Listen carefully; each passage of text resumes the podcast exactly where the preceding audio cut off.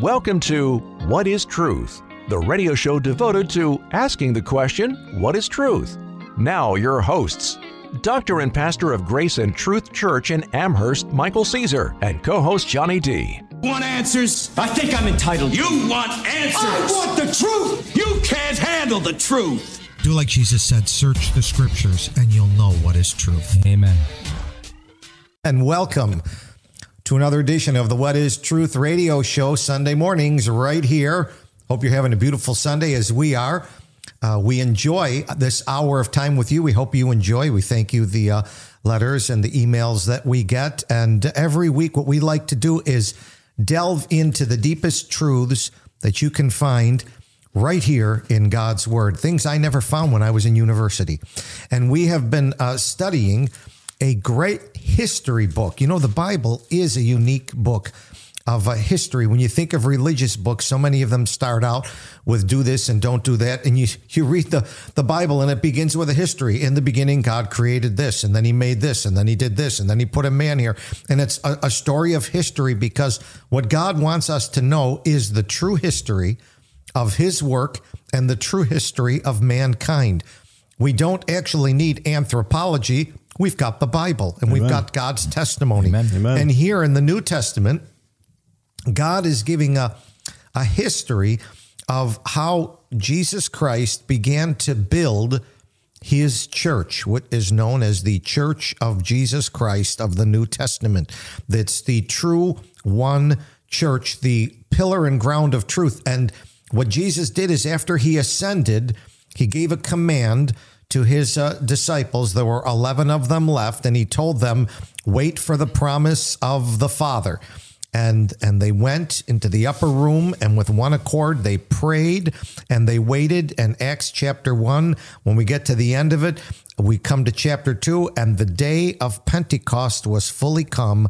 And now we're going to see how Jesus begins to build his church using people like you and me.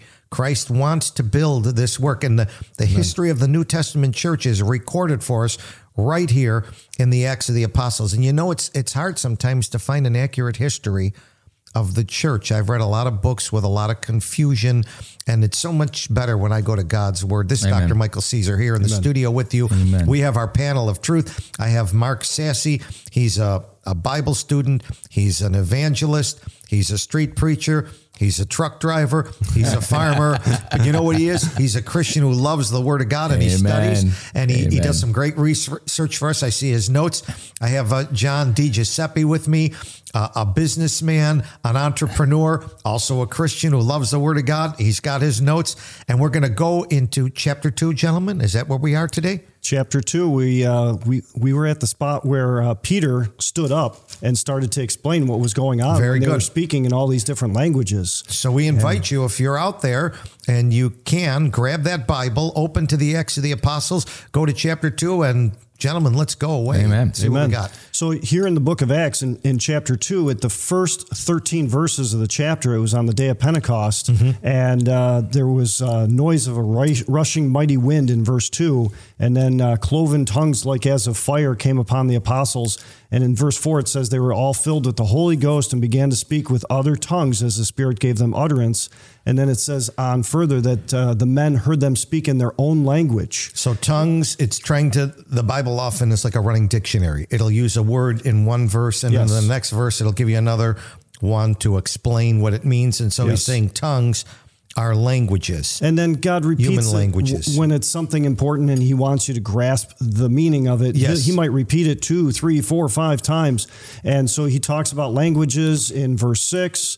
He uh, mentions that they were all Galileans in verse 7. How can they speak all these different languages? In verse 8, we hear every man in our own tongue wherein we yep. were born. So he's repeating it over and over. And then verse 11, it says, Cretes and Arabians, we do hear them speak in our tongues, meaning our language. The language right. we grew up with. That's right. By yeah. the way, it's interesting Not when, gibberish. when, you, when you study a language, uh, and um, I was never good at it, but I had to do some study because of the Bible. And I was reading a book by a linguist, um, Dr. Mo Mosesson, a Jewish man that worked at New York University, and he's worked with other linguists around the world in Japan and Europe. They're trying to actually find the very first language on planet Earth, going back To the beginning. Yeah, way, way in the beginning. They got as far back as Hebrew, and they're they can't seem to find anything before that. They're thinking maybe there was a language in Eden, the Garden of Eden language. But anyways, as they were going through it, they were explaining that when it comes to uh, speech, of course, you need the vocal cords so that you can, if you will, phonate, and so the vocal cords, and they can make a sound. Right. But then you need the tongue to articulate, Yes. to make the consonants and the vowels. And when we're little, our tongue, we listen to how mom and dad speak, we begin to imitate them, and our tongue gets kind of fixed with certain movements. And so if we grow up in America, we speak American tongue. If we grow up in France, and when you're older, and then you try and learn French, your tongue is kind of frozen in American. And to a French person, it sounds like you have an accent, even if you're saying the words that are on the page, Right. because your tongue has trouble with. So tongues are languages. It's a language. It's a It's, language, it's yeah. interesting you mentioned accent because I remember one time being in the middle of nowhere fishing in Canada and another boat came along and we asked, "Hey, how you doing today?" And they just spoke for a minute and I said, "You guys are from Pittsburgh." And they're like, "How do you know that?" And I go, "I can tell for sure by your that accent." dialect, the way that Yeah. tongue, uh, the, certain ways of speaking. now, thankfully, the only people that speak proper that I've ever heard are from Brooklyn and Bronx. They Oh. they know the American language, brother. Oh well, don't let me go there. You know, I, so I had to take a speech class. Okay. Okay. So I, fi- I I sound bad now, but when I was in my twenties, it was real bad. And um, 'Cause you grew up speech- where? I grew up in Queens. Okay. And, um, and uh, you know, they taught the language came from the Cockney. Mm-hmm. That's why the English Cockney. And what happens? You talk about tongues. What happens is. Uh, you, we have lazy tongues, and it lays in the bottom of our mouth. Okay. and that's why we don't cross our T's and dot our I's, and everything's uh, and we just talk like that, and we don't breathe. Oh, I see. So when we talk like that, you know that, then you know that, Joey. Yeah. And, you know, and Sylvester Stallone. Just, Okay, yeah, I just, got so it, you yeah. just let your tongue Okay, lay in your yeah. mouth. So you know what they did? The tongue is a muscle. Right. I don't want to make this whole speech. No, class, it's true. But the tongue is a muscle. And this one speech teacher, she was terrific. She said, "I'm going to cork you." She took a, a cork. Yeah. And she put you had to hold it in your teeth, and then you had to. You know, some some play, some Articulate, script, really some, work the some, tongue out. some monologue, like The, Yeah. like remember the Pirates of Penzance? I am Sure. The, I am the very model of mo- model major general. You know, but your tongue was snapping all around because you, it's your teeth are open and your tongue would have to over articulate. And, when you were done. home on the bus that night. I mean, I'm, my tongue, ugh. but it is true. It is true. The The tongue is doing push-ups and sit-ups in there. exactly, Yeah. Okay. exactly. So, so, um, and that, that's why you don't go, you don't go the, you're duh. Okay, the. Anyway, that, Yeah. that's enough for you now, listener. So All right, don't, so don't make fun of me. languages. Don't make fun of me. It's been my my my life. Yeah.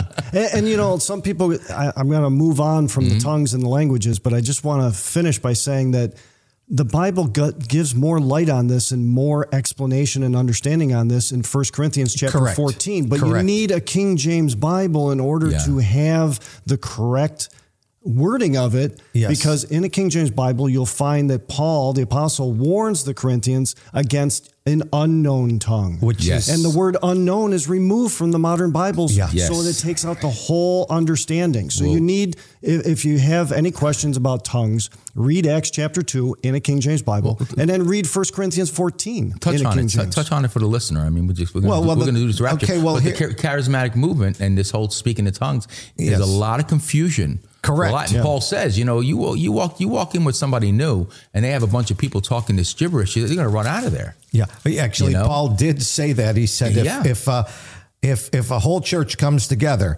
and they're all speaking with tongues and they're coming un, unbelievers, they'll say, "Boy, these people are mad." I mean, to speak That's right. in an unknown language doesn't make any sense. When you go to church, again, as Paul explained, the church is the pillar and ground of truth. The job of the church is to have a man up front that opens the Bible and says, let's open to this passage. Let's re- give attendance to reading. We read this passage, and now let us expound and explain this passage and teach it like we're doing here with the book of Right. Acts. That's Yes. what God wants. Yes. Right. And right in that same chapter of 1 Corinthians 14 is that familiar verse, for God is not the author of confusion. Right. Right? I love that verse.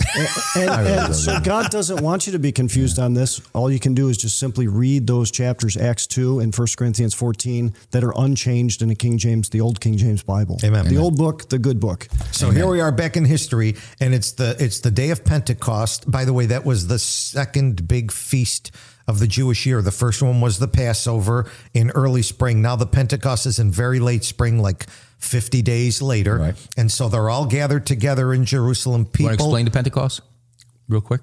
What the Pentecost was? the the guest uh, the feast of uh, weeks they called Right. it when the first um, crops would begin to come in, and and that's when they would gather together and they were rejoicing because they were living in the land of what God said. This is the land of milk and honey. There will be plenty if you obey me. I will see to it that your crops are good every year. So they're all together to celebrate. People coming to Jerusalem from all those countries you listed Parthia, Mede, Mesopotamia.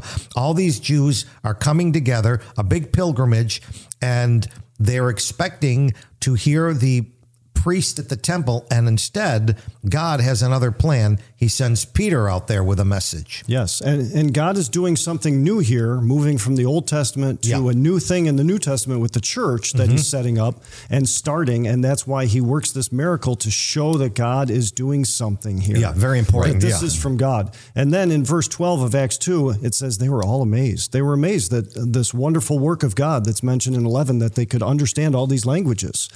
And they were all amazed and were in doubt, saying one to another, "What meaneth this?" Question mark. Yeah. And then others mocking said, These men are full of new wine. And then there's a new paragraph in verse 14. And I'm going to read just maybe 10 verses or so. It says, But Peter, Peter the apostle, standing up with the eleven, he lifted up his voice and he said unto them, Ye men of Judea and of all that dwell at Jerusalem, be this known unto you and hearken to my words.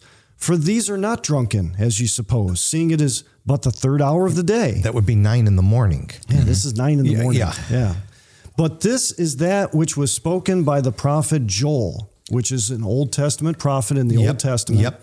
And he's saying this is this was foretold. Okay. So in verse 17, he says, Yep. And it shall come to pass in the last days, saith God, I will pour out my spirit upon all flesh, and your sons and your daughters shall prophesy, and your young men shall see visions, and your old men shall dream dreams. And on my servants and on my handmaidens I will pour out in those days of my spirit, and they shall prophesy. And I will show wonders in heaven above, and signs in the earth beneath, blood and fire and vapor of smoke. The sun shall be turned into darkness, and the moon into blood, before that great and notable day of the Lord come. And it shall come to pass that whosoever shall call on the name of the Lord shall be saved.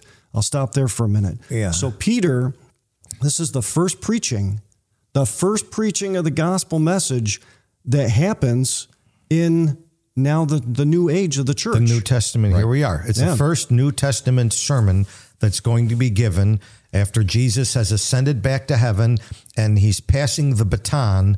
And the baton is a spiritual baton uh, because we saw when the day was come, there was suddenly uh, from heaven this mighty rushing wind. It was the Holy Ghost. It was the Spirit of God coming on these men, Yes. and preparing them for that ministry. Because truthfully, uh, gentlemen, I think you would agree. You really can't do the ministry of God if you don't have the Spirit of God Amen. anointing you and working Amen. with you. Amen. In other words, we can't do it in our own spirit. Amen. No, Amen. it's And not by correct- power or good words. Right. Correct me if I'm wrong. Now, Peter is the first one aside Jesus Christ in the New Testament because he's talking about long term prophecy here. What? Yeah, what he's And doing he's the here. first one, I believe, this this to start. I mean, because short short term prophecy, Jesus has already he's come, he's ris, he's uh, crucified and risen.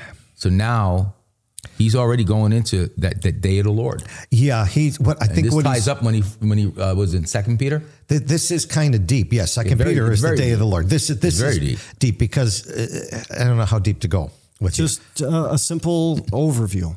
Okay.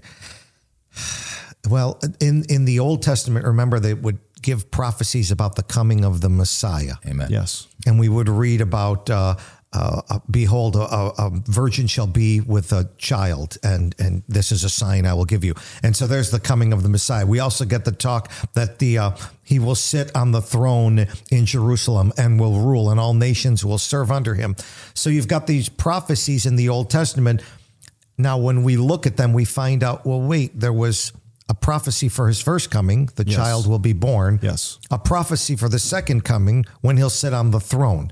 Right. And so in the Old Testament, there was what called near term prophecies, meaning the first coming, and far term prophecies of the second coming. Yes. And what Peter is doing here is he's pulling out this prophecy of Joel. And he's saying right now, what God is doing is a very partial fulfillment of this prophecy because what he wants to do to you is if you will all, and from chapter two all the way through chapter seven, he's going to keep offering them. Please, you Jewish people, turn back to this Jesus. You're going to read those verses in a few minutes. Yes. A turn back to Jesus, the one you crucified 50 days ago. A turn back to him, and God will send him back, and he'll move the second prophecy right up till now. It won't have to wait another 2,000 years. Amen. He's trying to make an offer. and he- Because it's a second chance for the nation Israel. Yes. Even after the crucifixion so, of Jesus. so, so when you read it in verse um, 18, my servants, my handmaids, I'll pour out my spirit. Well, you're seeing that now. If you accept it, verse 19, I'll also show wonders in the heaven, and the sun will be darkened, and the great and the notable day of the Lord will come if you receive it. Yes. And so between 18 and 19, it's now dependent on, well, you going to believe it? Are you going to receive it? for the Jews. For the Jews. And, And, and he's, he's offering signs. He, he He's is. offering signs for the Jews, which, Yeah. which If they would the Jews receive require it. if they would receive it. But they and, didn't. and they didn't. So Yeah, he, he, sadly, they he didn't. turned to us dogs. Yeah. you know, Gentile dogs. Turned to, to we, yeah. it, it shows God's mercy in the fact that he sent his prophets, they killed the prophets. He sent his son, they killed his son. And Now he's sending still- apostles. now he's sending apostles, And and, he's gonna- still giving the nation Israel a chance, And you know, another the, chance. the sad thing is they're going to kill all the apostles except for one, John. Yeah, right. The Fox's Book of Martyrs shows that every one of those apostles was martyred for his faith. The only one that got to live a full life was John, one out of 12. Yeah. Yeah. And, and so, uh, like the Bible says, it's the gospel to the Jew first and also to the Greek. So God is still working with the Jews. Right here in Jerusalem around the temple. Yes. Okay. And so, uh, picking up in verse 22, Peter's still preaching, and he says, Now, who's he talking to? Ye men of Israel, the first four words. There you go. Ye Right. men of Israel, hear these words. Jesus of Nazareth, a man approved of God among you by miracles and wonders and signs, meaning there's no mistake. Well, you yeah. saw it. Well, you know, the interesting thing is I'm, I'm going back, I'm trying to think if I was there that day. Now, it's been 50 days since uh, Jesus Christ was crucified, and he's back up in heaven now. But if I was there and I was any one of those Jewish men, why would I be there? Well, I came for Pentecost. Right. If I came for Pentecost, I'm probably a faithful Jew, which means I was probably there for the Passover when he hung on the cross. Not only that, six months before that, I was there for Tabernacles, and and I was probably there the year before at the Passover. Yes. Now, during all those times, one of the things Jesus did, as we read in Matthew, Mark, Luke, he's doing wonders and signs. He's healing people. He's putting limbs back on people. He's giving sight to blind people. Never in he's do- secret. he's doing all these things. And the odds are I probably saw him do a miracle or I actually know someone he did a miracle Right, on. right. There's no way I can deny it. No denying. No. Absolutely. These people are either eyewitnesses of the miracles Yeah. or at least know someone, like, like Pastor said. Yeah. And so he says, Ye men of Israel, hear these words Jesus of Nazareth, a man approved of God among you by miracles and wonders and signs, which God did by him in the midst of you, as ye yourselves also know. Him being delivered by the determinate counsel and foreknowledge of God, ye have taken, and by wicked hands have crucified and slain, whom God hath raised up, having loosed the pains of death, because it was not possible that he should be holden of it. Yeah, that that's a. It's, this is nothing that amazes me. We're reading the authorized version here, Right. And so we know that this is the author in heaven gave these words first for Peter to speak, and then for whoever it is to record them, whether they were recorded back then, two thousand years ago in Greek, or now brought to us perfectly in English. And and I'm reading this, and if you're looking at it, he's beginning in verse 22. He begins in verse 22. There's no period. Goes on to verse 23. There's no period. You're right. Goes on to verse 24. Finally, there's a period. And I look at this long compound sentence with so much meat in it that you you got to almost take a knife and a fork and cut it down phrase by phrase. And then I back up and I go, wait a second. Isn't this the fisherman Peter? I mean, Right. he probably not. He probably like Jethro Bodine. He never got past the sixth Right. grade. You would think How is short. he writing something So like complex. Yes, Amen. The Holy Ghost. it's full of, God. uh, yes. the holy men of God speaking Amen. as they're being directed. Amen. Know? Amen. And Amen. and he's telling us, he's saying in verse 23, Jesus Christ was delivered by the determinate counsel and foreknowledge of God. He- Foreknowledge, that's knowledge long, long time ago. I mean, a long, long time ago, back before the Garden of Eden, the council and the foreknowledge of God determined God the Father, God the Son. They sat around and said, you know, if these people sin, there's going to need to be a sacrifice, and a man is going to have to give his life. Who's going to volunteer? Holy Ghost says, Don't look at me. And, God the Father says, Well, I can't get off the throne. And then Jesus says, Well, maybe I'll do it for you, Father. And then the and then God says, Okay, if this is the council, then let's determine ahead of time this is the way it's going to be done. And what I'm going to do is I'm going to have you be delivered, being delivered by a virgin. I work this out. I'm going to give you to this nation. And what did they do with you? Now they took you, and by wicked hands they crucified and they slayed you in a way by you know getting the Romans to do their dirty work. Yeah, mm-hmm. Amen. And and like you're saying, I mean, this is a fisherman, Peter. Yeah. Right. And you look at the words. There is no wasted words. No. It's very tightly edited. incredible. And not only that, he's he's making it very personal to them about the miracles and wonders and signs that he did in the midst of you, as ye yourselves Ye- also ye know. pointing right at them, yeah. Ye know, ye men of Israel, right? Yep. He's making it very plain and clear. Yeah. And then uh, he he starts out and he's talking about he's pointing them to the scriptures with the prophet Joel. Yes. This is this from Yes. the prophet Joel, right? Yes. And then the next thing in verse 25, he starts talking to them about David because he's going back to the scriptures again. He's following the example, just like uh, you've heard before about what would Jesus do, right? This is what Jesus would do. He would take people to the scriptures. He would remind them of what the prophets said. And now Peter, as an apostle filled with the Holy Ghost, is doing the same exact thing. And people today, in our day and age, they wonder, well, what should a Christian do? You know, a member of the church, what should a Christian do?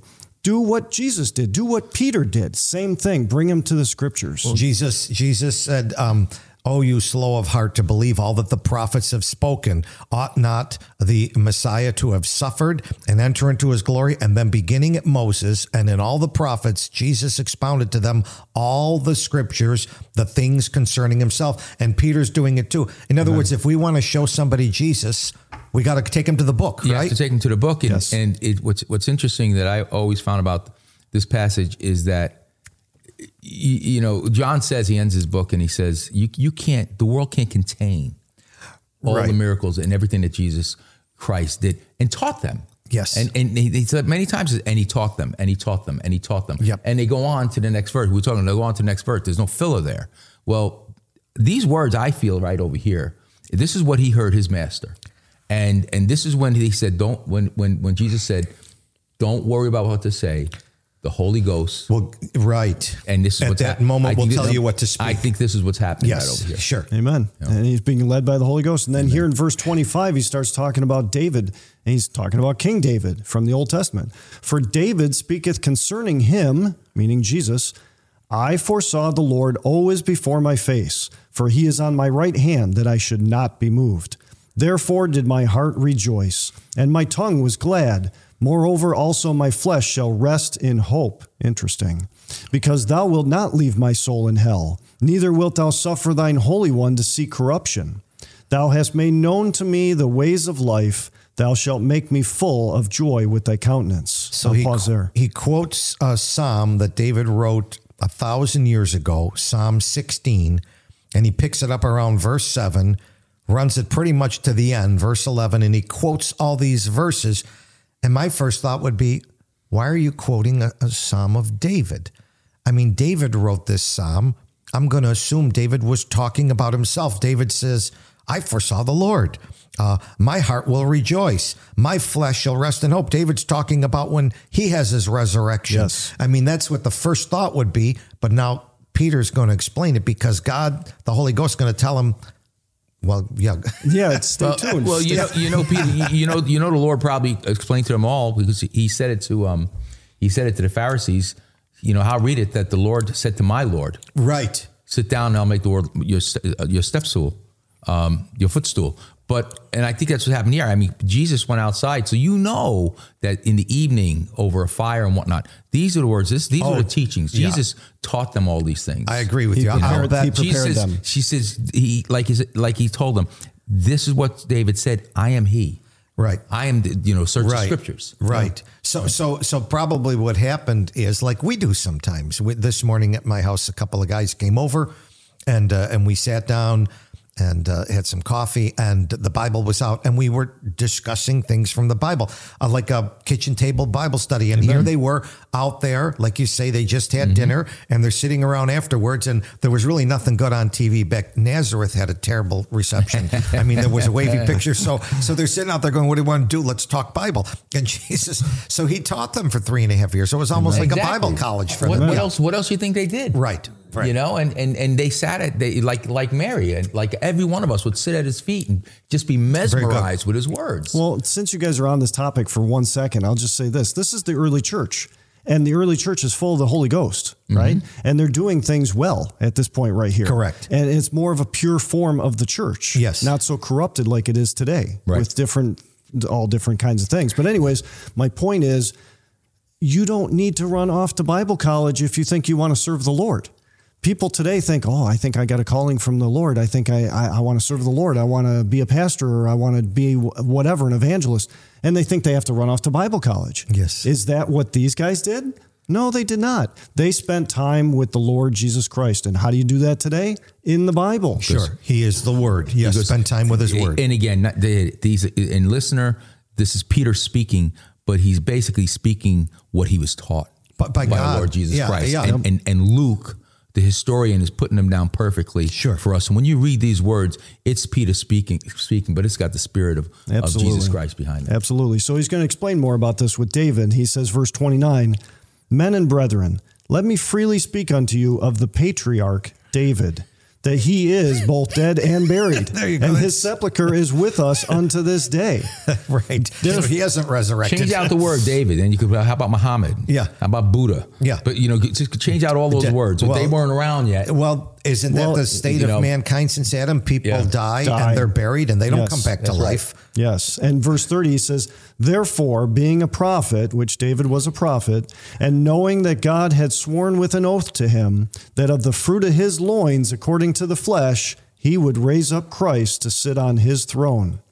He, seeing this before, spake of the resurrection of Christ. Meaning David spoke of this, Yes, right? that's right. That his soul was not left in hell, neither his flesh did see corruption. This Jesus hath God raised up, whereof we all are witnesses. Amen, amen. Well, you know, we're we're just about toward the time for our station break right here on the What Is Truth uh, radio show, and we're with you every Sunday morning at uh, 7 a.m. Thank you for joining us. If you want to catch some of the old shows. We are sponsored by Grace and Truth Church. You have to go to the website, uh, Grace, A-N-D, Truth Church org. Got to spell out that long word, graceandtruthchurch.org. Uh, up will come the homepage. Uh, click uh, sermons and then click YouTube and go to the What is Truth show and you can listen to the old shows. Uh, we're having a good time in the scriptures. We appreciate you being with us. With uh, stick around. We're going to be back right after a station break. Amen. What is truth?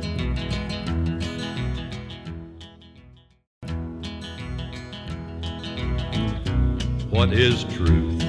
Want answers? I think I'm entitled. You want answers? I want the truth. You can't handle the truth. Do like Jesus said, search the scriptures and you'll know what is truth. Amen.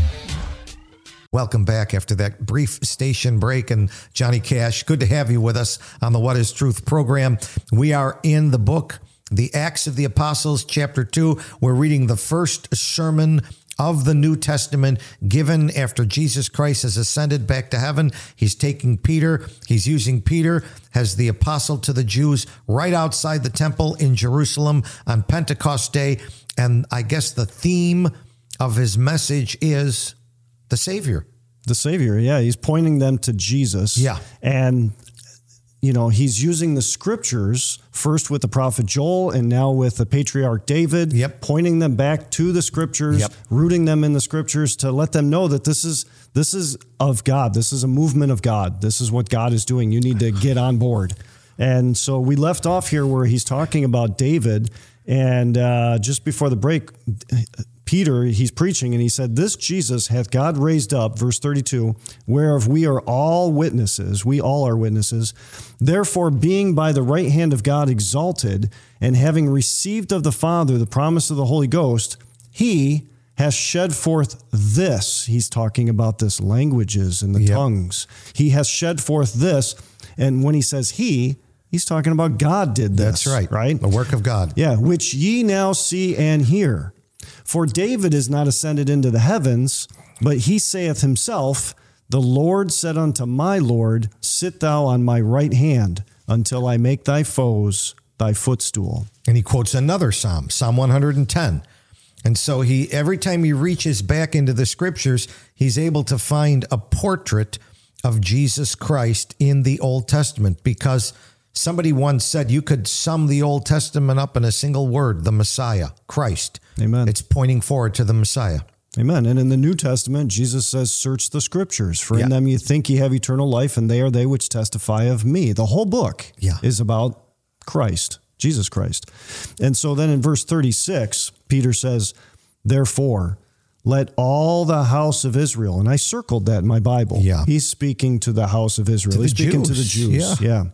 He says, Therefore, let all the house of Israel know assuredly that God hath made that same Jesus, whom ye have crucified, both Lord and Christ. Yeah. Now that's really putting it right to them.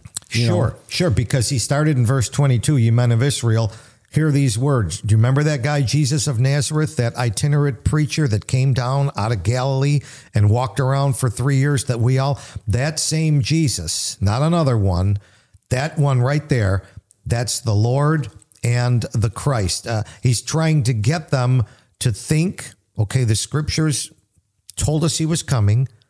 We've been around for the last three years. We've seen him at the temple. We saw the miracles. We saw him crucified. We've now heard about the resurrection. There are witnesses of the resurrection. If I put two and two together, this is the one. I should probably make the same confession. And that night, it says, uh, Jesus stood in the midst and said to Thomas, Thomas, reach hither thy finger, behold my hands, reach hither thy hand, thrust it into my side, be not faithless, be believing. And Thomas answered and said, My Lord and my God. Amen. That's and that's, that's a good connection. yeah, that's what that's what God wants every soul to come to that conclusion. Amen. I mean, the Messiah is there. The proof is in all through the prophets Yeah. and all the prophecy that God had foretold about Jesus Christ and the Yep. first coming, and it's undeniable. As the same thing as these people had seen these miracles and the signs and the wonders, that's undeniable. Yeah. But in our time, we have the Bible, which you cannot deny the prophecies in the Bible. And and and the thing about all those prophecies is they're not divergent, they're all convergent. They all come together to one man. Yes. Jesus of Nazareth.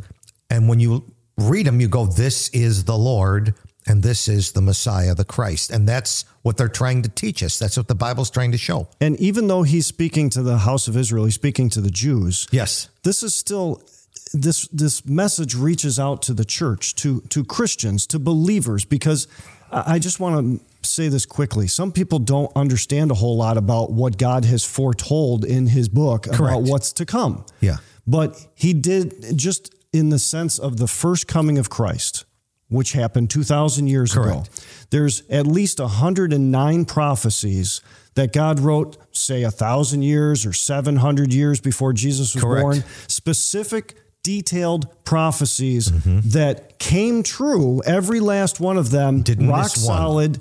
Didn't yeah, batted, 109 batted, out of 109. batted a thousand. deal. right? Yeah. And even in a 24 hour period around the, the cross, there were 25 prophecies in, in just a 24 hour period Fulfilled. fulfilled. all fulfilled, nothing broken, nothing Yes. lost. Yes. And that being said, the probabilities you had mentioned recently about the compound probabilities is Yes. far beyond the billions. Way, yeah, way beyond. Far beyond. And so this is undeniable. And so here, nobody's falling asleep while Peter's preaching. I No, say that because if you if you look at verse uh, 37, Yep.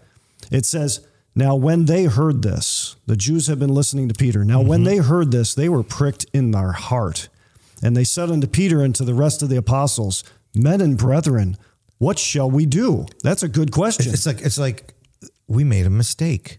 right. I, I mean, because you know, we go back a couple books and we read about that uh, time, uh, that final week that uh, Luke called it the Passion Week, and we know what happened. I mean, Jesus uh, made the triumphal entry on Sunday, and then he came back and he taught in the temple on Monday and Tuesday. And then uh, Wednesday he had the Last Supper. But by Thursday, the crowds are gathering, crucify him, crucify him. And I think a lot of times what happens is people do things in a crowd they don't ordinarily do alone. There's like a it's like a wave you get caught up in. Yes. And a lot of these people may have these are people here for Pentecost. They were there for Passover 50 days ago. These are are faithful Jews. Yes. And and their leaders were saying crucify, crucify. And if the leaders are saying it, okay, then our leaders are saying it, let- crucify, cru-. They don't even know what they're saying. That's why I think Jesus prayed, Father, forgive them. They don't know what they're saying. They don't know what they're doing. Some of them. Men are like sheep. They Yeah. kind of just follow the pack. And so they're following along. And and now all of a sudden, the leaders aren't there, and Peter is out there, and he's trying to show them, do you see the scriptures all pointed to this man? And maybe you couldn't see it before, but now afterwards he's been resurrected. Yes. And the Bible talked about this. What do you think? And they're pricked in their heart. They go, Oh my goodness, what have we done? What shall we what do?" What should we do now? To, can we fix this? And, and so Peter gives them the answer. Then Peter said unto them, Repent Yes. and be baptized, every one of you, in the name of Jesus Christ, for the remission of sins, and ye shall receive the gift of the Holy Ghost. Period. Yeah. And I want to say this is a famous verse in the Bible. A lot of people talk about Acts 2:38. Yes. I heard it so many times Yes, in the yes. last 20 years, Acts 2:38. Because people think that this verse says that you have to be baptized in order to be saved. Yes. But if you're if you be patient and just look down the page just a little bit in verse 41 verse 41 is a new paragraph and it says then they that they that gladly gladly received his word i circled word Yeah. were baptized so first you have to receive his word you have to receive the preaching of the gospel Correct. and believe in Christ and put your trust in Christ and the blood that he shed on Calvary's cross and the fact that and I'm not trying to throw in too many ands but it's it's the simple fact it's the finished work of the cross Yes. Yes. Okay Absolutely. and the blood of Jesus Christ cleanses us from all sin as the Bible says Yeah, but the, but one of the key words that he gave them when they said they turned to Peter and they they were pricked in their heart. First off, there's a lot of good things there. To be pricked in the heart, that means in my conscience, something like an alarm clock went off. Amen. And made me think. I mean, the whole key. Why is it that some people uh, hear the gospel and they do receive and they repent? Some people hear it and they don't receive it. And I think the reason is um, the what God wants to do with that conscience is just prick it enough to make it ring, to make it make you think. But I, I, I used to. I, I had a friend of mine, and uh, what he did was he wanted to play upright bass. and and so one day I was at his house and he said, You ought to try this. And I was trying to play the upright bass. And what happened was bothering my fingers to hold those strings down. He said, This hurts. Hmm. This is this is painful to my fingers. It really kind of pricks or irritates my fingers. He says, Yeah, but if you do it for a few weeks, you'll build calluses. You won't feel it anymore. Hmm. And he built a callus on the sensitive part of his finger. And what happens to a lot of us over time is we our conscience becomes calloused. And when the word of God comes, it doesn't prick our conscience anymore. These people were people who had come to the temple that day because they wanted to hear a word from the Bible. They expected the priest to give them the traditional word from the Bible, and a man of God came and brought them God's word from the Bible. And they did want to hear. They're, they were still sensitive enough that their conscience was pricked. Amen. And and they and they said, "Oh, I want to respond properly to what God wants me to do. Verse 38 repent. Amen. And, and turn back to the truth and turn to the Messiah. Amen. And as the Bible does many, many times, it clarifies things as you continue reading. Amen. And I'll just jump ahead just a little bit. In Acts 20, verse 21, the Bible says, testifying both to the Jews and also to the Greeks, repentance toward God and faith toward our Lord Jesus Christ. Beautiful. Now, why, why is that important? Because you just saw here in Acts 2.38 that Peter told them to repent. Yeah. What does that mean? What does it mean to repent? Well, it's yeah. defined right there in Acts 20 21. Repentance toward God means turning toward God, and faith toward our Lord Jesus Christ. It's like a two step. Step number one, turn towards God. Step number two, place your faith in the Lord Jesus Christ. And and the interesting thing is, I'm I'm thinking about these men again. Uh, they're they're all going. No, this is Jewish men going to the temple. If I was to bring it up to the time I grew up in the 1960s, I don't remember much of the 50s. I was born in 54. But by 60, 61, I remembered things. I remember every Sunday, a bunch of men. I lived in Little Italy, hmm. you know, on the east side. And we'd all get up, our families, and we'd walk to the neighborhood church.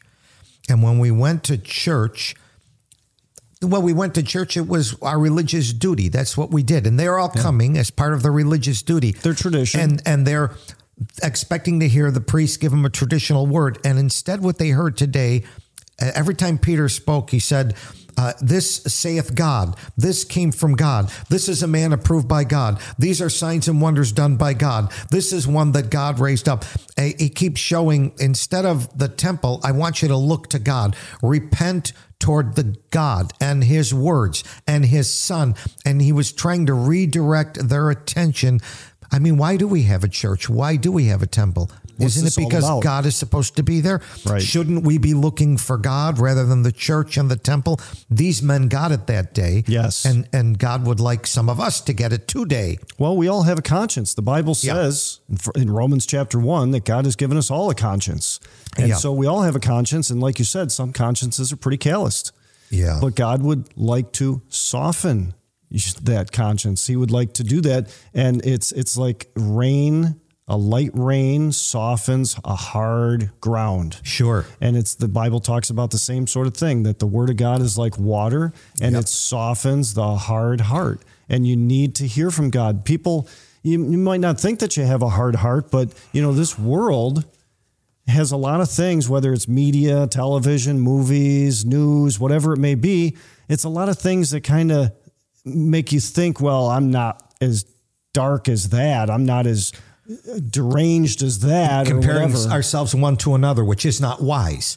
Right. I didn't shoot somebody today. I'm, I'm a better guy. And so that kind of hardens my conscience of thinking, eh, I'm not so bad. Correct. Yeah. Correct. Uh, but, but you were talking about the rain, and God said to Moses, He said, Listen, children of Israel, give ear, O ye heavens, and I will speak, and hear, O earth, the words of my mouth. My doctrine and my words shall drop as the rain. Deuteronomy 32. Yeah. And so that's what. Amen. That's what we need. Amen. We need to hear the word of God. Okay, good. And so, uh, and and everything that Peter is telling them, he's going to the scriptures for it. Perfect. Everything. Perfect. And so this shows you how you can get right with God. This shows you how you can have a relationship with God. How you can uh, fix things between you and God. Yeah, we had some repairmen at the house today, and uh, my wife, she loves to talk to them about the Lord. She was giving them little tiny Bibles with some key scriptures, and she was trying to say to the young men, faith is not just believing in God, it's believing what God said and what he wrote. That's why I'm giving you these little books. Please look into them. Yeah. Amen. And so, so again, Peter tells them what to do. He says, "Repent and be baptized, every every one of you, in the name of Jesus Christ, for the remission of sins, and ye shall receive the gift. It's a free gift of the Holy Ghost." Yes. Verse 39 For the promise is unto you and to your children.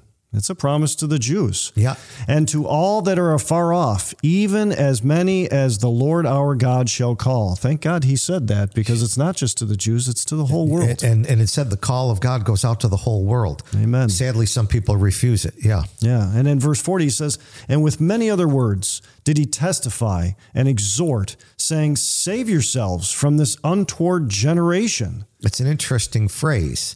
First off, uh, I guess what the Holy Ghost is telling us many other words did he testify and exhort. His sermon was longer than just these verses we got here. Yes. He probably took some other passages from the Bible, maybe Isaiah, maybe another place of Moses, and he was trying to confirm and bring them all together to point out Christ. But the one thing he exhorted them, which is, come on, do something about it. Save yourselves from this generation, which is untoward. It's not going toward God. Bingo. The present generation is moving to Away. the left or away from God. away from God. Yeah. And we, we see that today. Yeah. I, I, I can think of so many times where I hear something from a news report and your initial reaction is to say, that is crazy. That is crazy. yes. And then I fix what I'm saying and I said, no, actually, that's ungodly. That's what that is.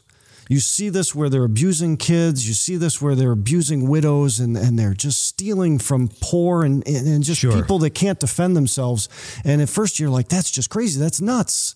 No, it's actually, it's ungodly. Sure, it's this un- world is going against God. It's away from God and away from His Word and away from the goodness of God. Yeah. Yeah. God's a good God. Untoward. Because if you're going toward God, you're going toward the ultimate source of blessing and goodness and love and joy and peace. And He's saying, look, repent, turn back to God, go in that direction. Amen. Amen. Don't follow the crowd over there. He's using the scriptures, he's Yeah. using the good book to show them a good God who lives in a good place called heaven. Amen. Yeah.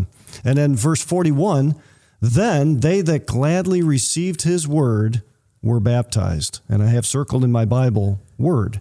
Yeah, You have to receive his word. that's right. That's the first step. Yeah, there's First no- you get saved. Yeah. Then you get baptized. So, so you have to at least be of an age where you can read or write or understand Yes. the language that you're born in. These men were men who understood their language. They heard preaching in their language. They got to think about it and process it and make a decision. Well, since we're talking about this, there's a lot of churches in America today. There's churches around the world, right? Yeah. And the church started 2,000 years ago. Correct. So there's a lot of church buildings out there. Yes. And these church buildings, many, many people, including churches that I grew up in when I was young, they look at the church building as a building. Okay. And they think, okay, this is the place where I was baptized. This is the place where I was confirmed. Right. This is the place where I communed. Maybe this is even the place where I got married in. Okay. okay? But that's not what we're seeing here in the Bible. Yeah, here's the beginning of the New Testament church, and it it came with the Holy Ghost comes to some men, anoints the men, tells the men, go into the Bible, pull out these passages, explain to the people around you about the Lord and the Christ, the Messiah. Let them know that God was so pleased with his sacrifice that it wasn't possible that death could hold him. God raised him from the dead to show to everybody, and now turn back to God and turn to his son. And all the adults that agreed and gladly received the word yes are the ones that got baptized. They were all adults that were baptized Amen. after hearing a great sermon from the Bible about Jesus Christ. In fact, you've read the Bible cover to cover multiple times, many, many Yep. times. There's not one instance anywhere in the scriptures of an infant being baptized. no, no, not once. Not neither either testament. so no. if that was an important thing at all, in the it building would of be the church, in God's it's always book. adults. Yes. It's always adults. And so, like we said a few minutes ago, we said that people are like sheep and they just kind of follow along. Right. You know, all we as sheep have gone astray, the book of Isaiah says. So, so if we met some people who it became their tradition to, let's say, baptize a little child or an infant, and then say you're okay, uh, traditionally you're set with this church. Peter might turn and say, Look, save yourselves from this untoward generation. This is not going toward God. This is a generation going toward a tradition. I want you to turn back to the scriptures and see how Jesus is Lord and Christ in the scriptures. And Amen. And, and he's pointing out in verse 38 about in the name of Jesus Christ. That's right. It's Okay. about the power in that name of Jesus Christ. And we're going to see that more later in the book of Acts. so read those verses 41 and 42 again and see what happens. So here it is. The Bible says, Then they that gladly received his word were baptized. Okay. And the same day there were added unto them about 3,000 souls. And what did they do after that? And they continued steadfastly in the apostles' doctrine and fellowship, and in breaking of bread and in prayers. That's what they did. So so they, they got together in fellowship. And the number one thing mentioned is the apostles' doctrine. Yes. They they stayed to the doctrine. And I remember one of the great apostles wrote a book not only about doctrine, but to a young man who wanted to be a pastor. Ah, Timothy. Yeah.